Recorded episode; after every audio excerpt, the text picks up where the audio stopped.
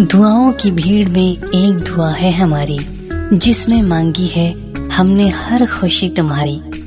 जब भी आप मुस्कुराए दिल से, समझो दुआ कबूल हुई हमारी।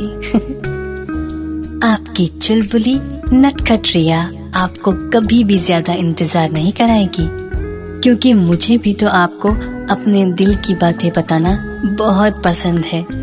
खैर, आपको तो पता ही है कि मैं मुंबई में एक एक्ट्रेस बनने का सपना लेके आई हूँ। और ऐसे सपने को कोई कैसे भूल सकता है?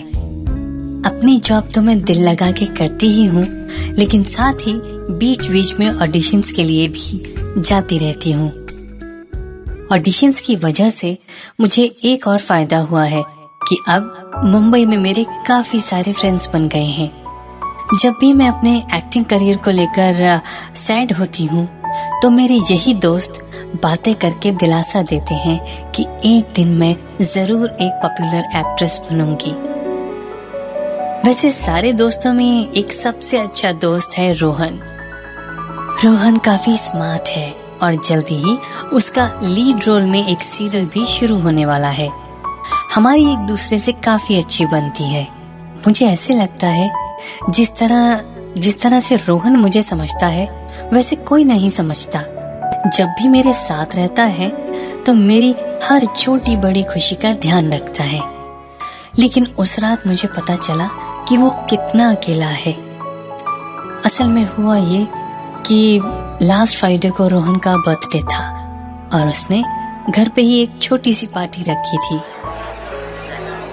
रोहन को पढ़ने का बहुत शौक है, इसीलिए मैंने रोहन के फेवरेट राइटर्स की बुक खरीदी और ढेर सारे बलून्स के साथ ठीक आठ बजे रोहन के घर पहुँच गई।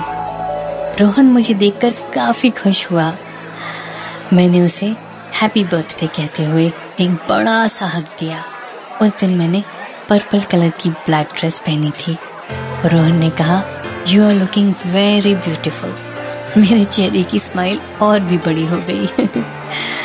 टीना तो मेरे पीछे ही पड़ गई कि इतनी खूबसूरत ड्रेस तुमने कहाँ से ली है? खैर, पार्टी काफ़ी देर तक चलती रही।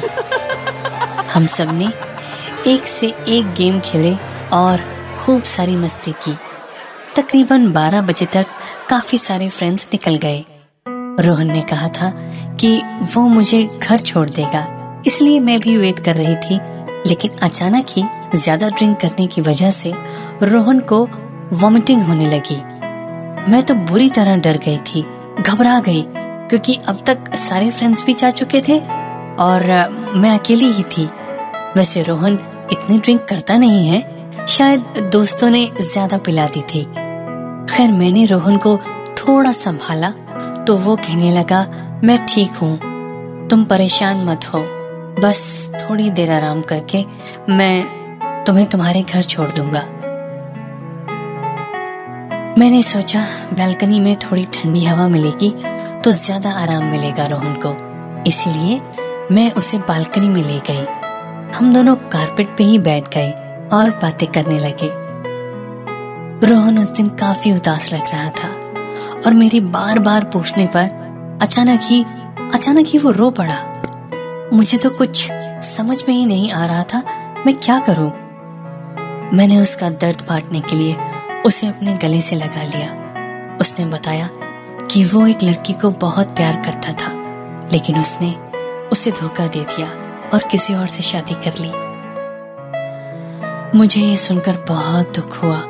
मैंने उसका हाथ अपने हाथ में लेकर उसे काफ़ी देर तक समझाया और बाद में उसे कहा, मैं समझ सकती हूँ रोहन कि तुम्हें कितना दुख पहुँचा है, लेकिन ज़िंदगी जीने का नाम है। शायद तुम्हारे नसीब में उससे काफ़ी ज़्यादा खूबसूरत और अच्छी लड़की हो। मेरी बातें सुनकर उसकी जान में थोड़ी सी जान आई और उसने मुझसे कहा, रिया, आज से पहले मैंने कभी भी किसी को ये बात नहीं बताई थी, लेकिन लेकिन जाने क्यों? मैंने ये बात तुमसे तुमसे शेयर की, तुम्हें बता दी, लेकिन अब मुझे ऐसा लग रहा है कि मुझे काफ़ी पहले ही तुम्हें ये बात बता देनी चाहिए थी। तुम्हारी वजह से मैं काफ़ी हल्का महसूस कर रहा हूँ।